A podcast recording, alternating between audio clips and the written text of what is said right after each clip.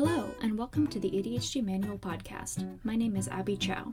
I'm a marriage and family therapist, an ADHD certified clinical services provider, and a proud ADHDer.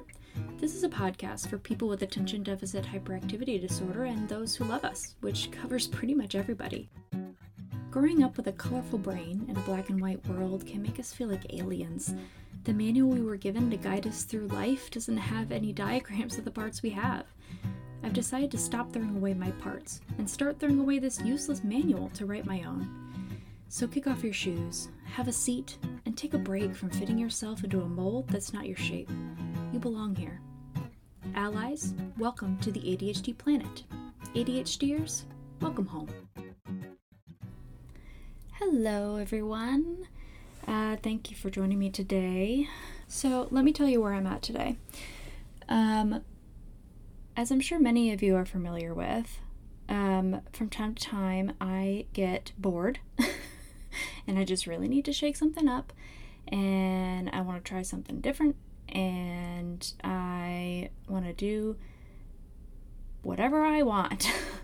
so, something I've noticed recently, especially like talking with other people with ADHD and my, you know, like ADHD groups and, um, you know, friends and clients and things like that, um, I come across a lot of people who really like um, having like a, a co working space or um, will like to join um, a group or a Zoom call so that they can work on other things at the same time and they feel more focused and um, and productive.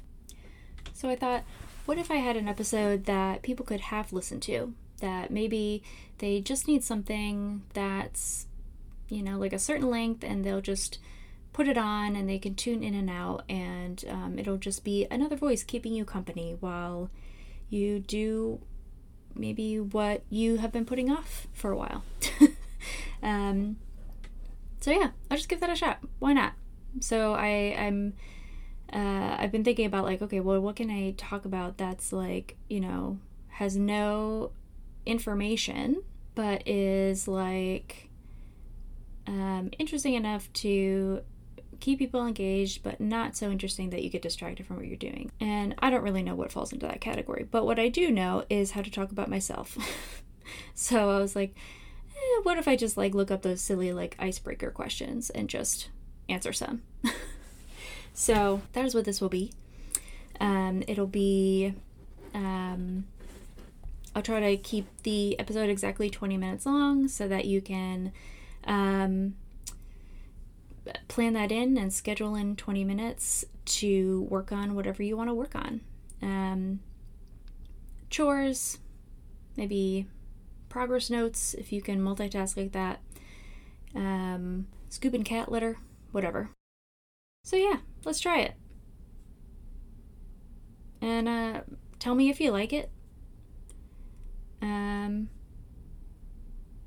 and uh, maybe I can do it on a regular basis. Do like a um, a fluff episode like this, uh, like monthly or whatever, or maybe if I someday start like a Patreon with like bonus um, subscriber content st- type stuff, maybe I can make something like this more regular. So just let me know what you think. Um, but yeah, so let's see this first question that I'm just using a little app of conversation starters. Um, the first one is What topic do people always come to you with questions? That's fun. Well, things people ask me about, I mean, it's pretty obviously start with ADHD. I do kind of tend to, um, I have made kind of a, a name for myself and a reputation of people just uh, coming to me with ton of ADHD questions. Like every, I'm pretty sure everyone I know um, either has ADHD themselves or knows someone that that does and wants to um, help support them better. So I I get a lot of questions like that. Um, so that's definitely one thing. Um, I don't know if there's any other like topics I would consider myself like an expert on um, that people like actively seek me out to um, ask questions about, but um, I definitely have a couple topics that um, have become like my things. that people just associate with me and so like kind of constantly reach out to me in regards to if they have like uh, thoughts around them. Um, let's see, one of them is um, birds. I really love birds and I love bird watching. Um, and I have some like binoculars and um, a hobby that I love is yeah, just like going in the woods, wandering around, and just looking through the binoculars at birds for hours and hours. Um, it's just really fun. So whenever anybody has any like bird thoughts, or they'll be like, "Oh, I saw a really cool bird today," or like, um, you know, my my dad especially is so good at that. Um, my parents live on a lake, so they they see really cool birds a lot. Um, so um, yeah, my dad will be very sweet about like sending what birds he saw um, that day. um, he sees like eagles a lot, sometimes like an osprey or a hawk or something. Um, so that's one one topic that people associate me with. Um, another one is, I mean, obviously The Office. I I really do. Y'all, I don't know if um, this has been clear yet, but I really love The Office. like think about like what like a you know like a healthy interest favorite TV show level would be and then like quadruple it and that's close to what I feel about The Office. It's just I I feel very strongly about it. Office trivia is one of my favorite things to do. Um I recently found a like a virtual trivia um, company that does office trivia every Saturday. So um, you can imagine what my weekends always consist of. Um, kind of gotten into a, a habit of that. um, so that's definitely another thing is that people, whenever anyone sees something related to The Office, like a meme or um, a fun fact or anything, they send it to me and I say, hilarious, I love it, I've already seen it. but I love it again. um, so that's definitely one of my one of my things. And the last one I'm thinking of is one that quite often, especially if you don't um, interact with me daily, one that tends to surprise people, which is um, one of my actually I think my all-time favorite movie is Magic Mike XXL. and no wait, let me explain. It's um you know, I think everyone knows what Magic Mike is about, right? It's the that first movie with Channing Tatum about like his his life as a stripper, right? Um and it was kind of dark and um honestly pretty bad. Like that, the first Magic Mike was bad, but Magic Mike XXL is the sequel, and it is the most beautiful and pure movie I've ever seen, and it is ridiculous. It makes no sense, um, but it's just so heartwarming and lovely and funny and has great dancing and music and um, I just feel very, very strongly about it. You know, it's just uh, one of those things that will always get me going. Um, I mean, if if you want to hear the the my list of why this is the best movie ever made, then I mean, I will, I will, you know, happily oblige. But I don't know if I want to make this entire episode all about Magic Mike XXL. So but I mean, okay, so ultimately is um, it's what I take away from it is that it is about um, making women happy. Like that is the movie, or like making women happy, and then um, you know friendships. That's what that's what the movie is about. So like um, I don't know. There's just so many scenes like that, and it doesn't sound like it would be about that, but it is. and just trust me. Trust me when I say that, like, don't watch the first one, it's garbage. Only watch the second one. And um, I I don't think you will regret it. And if you do regret it, please tell me, and um, I would love to know why. Um, because I'm pretty sure everyone I've shown it to has truly enjoyed it. Um, so anyway, so those are some of my things that will, uh, you know, never never fail to get me hooked. okay, what's the next question? What do you like most about living in your city slash town? Ooh, that's a fun question. Um, I live in Seattle. Um, in Washington in the U.S.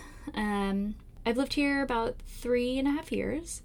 Um, and I moved here from New England um, on the East Coast. So, yeah, so there's a lot different about that. Um, but okay, so in general, my favorite thing about living in Seattle and in Washington um, is that it just feels kind of like the epicenter of like every type of environment you could want. You know what I mean? So like I live in a city and so I get like a lot of the fun city things and resources that are available in that setting.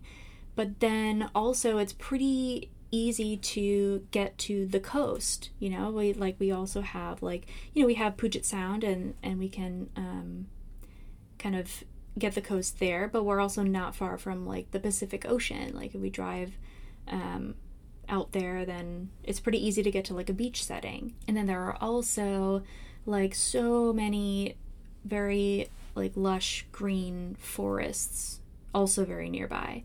So that's probably one of my favorite things about um, living here is that like I I think and I think part of that is maybe like just you know being having the ADHD brain of like wanting, you know, everything at very much um, at, you know, different times. um, so I think it kind of gives me that variety that um, has been difficult for me to get in the past. I'm, I'm definitely um, known to move quite a bit. I tend to um, just like pick up and go every couple years. It's kind of cool to have this city that's um, that can kind of satisfy that you know pick up and go. I need new sights feeling. So that's probably what I like most about it. What's next? Maybe I'll do one more and then call it a day. Hmm. Okay, this last one is why did you decide to do the work you are doing now? Well, that's fun. Um, so, well, there's a couple things to this, right? Because, like, um, I started to specialize in ADHD and start to do more about, um, you know, more like podcasting and writing um, about ADHD because of my diagnosis a few years ago um, and how in the process of learning more about my diagnosis i um, i just started learning so much that i hadn't learned in therapy school and that was shocking. And it was it was really wild how much i was discovering that um, no one had ever told me. Um, so that's why i'm i'm here here um, but I did become a therapist um, in kind of a roundabout way. um, I originally, like, what I wanted to be when I was a kid, um, well, I really wanted to be an actor. so I did, like, a little of that. Um, but uh, I think my more realistic aspiration um, as a young person and like going into college was I really wanted to be an English teacher um, for junior high school specifically because um, I really I really liked that awkward um, you know pre-adolescent period and um, just remembering like how how much like having good teachers really made a huge impact at that point in my life. Um, so that was originally what I went to college for, is that I was going to get an English degree and then, um, you know, move towards like a teaching certification, right? But I went through college. I majored in English, um, which I originally like was was um, drawn to English because my dad is actually an English teacher. Um, so I always like grew up with a really strong love of language and um, you know things like that. And I just really liked um, reading and writing and just words in general. Um, you know, like I like even grammar. I, I really liked like the the rules um, and kind of the sometimes even the puzzle of grammar. I just really enjoyed that. So, um, yeah, so that's kind of how I fell into the English realm. But when I graduated college, um, I I think what I really wanted to do for a while was it, uh, editing. You know, so I did that a little bit. Um, I had some odd jobs as an editor um, for various things, but gosh, I don't know. I think where it started to change was I was looking into grad school, right? Because it's um, more and more these days, there's less and less you can do with just an undergrad degree. um, but I was looking into that and um, just looking into some options there, and I came across marriage and family therapy um, and counseling, and um, I think I think like another passion that had been kind of growing for several years was um, I I was originally very interested in domestic violence, um, and uh, that was a, a topic very very personal to me and very um, important and uh, just kind of made a big difference in um, where I was today is learning more about um, abuse and um, intimate partner violence and things like that. So um, I think that was originally where I was drawn to is that like uh, working with um, domestic violence uh, survivors and things like that. Um, so that's kind of I think what originally drew me to um, therapy.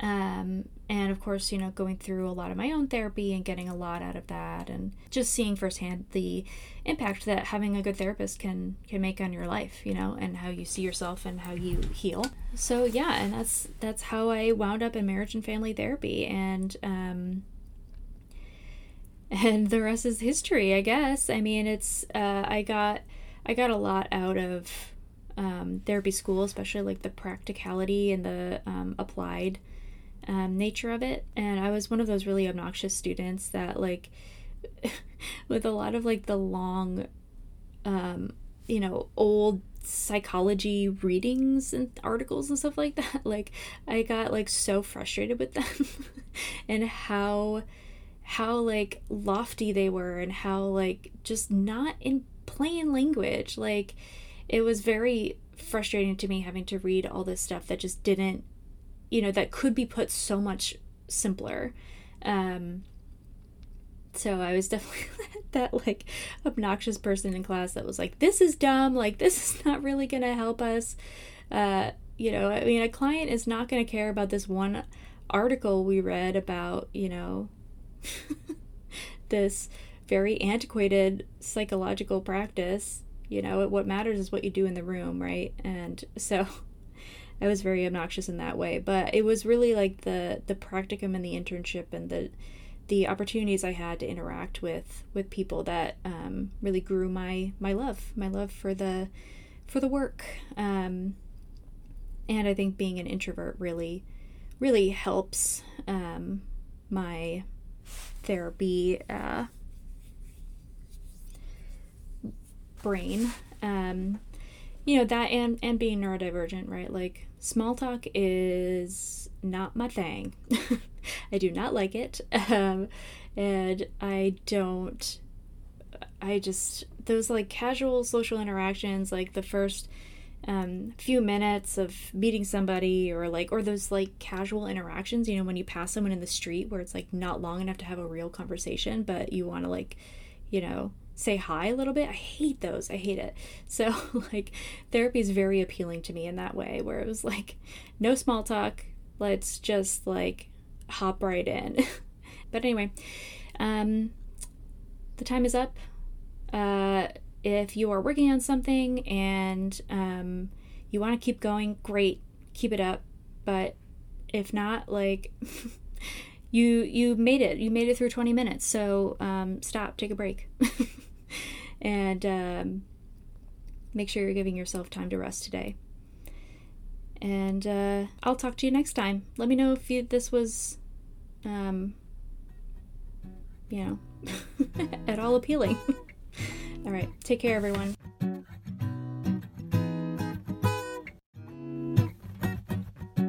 That's all for this episode, but there is plenty more at my website, theadhdmanual.com. That's T H E A D H D M A N U A L.com. You can find me on Facebook, Twitter, and Reddit at The ADHD Manual. Do you have a question, comment, or story? Then I want to hear it. Email me at theadhdmanual at gmail.com. Very special thank you to my brother, Joe Miner, for composing this theme music, and thank you so much for listening. And remember to be kind to yourself. See you next time.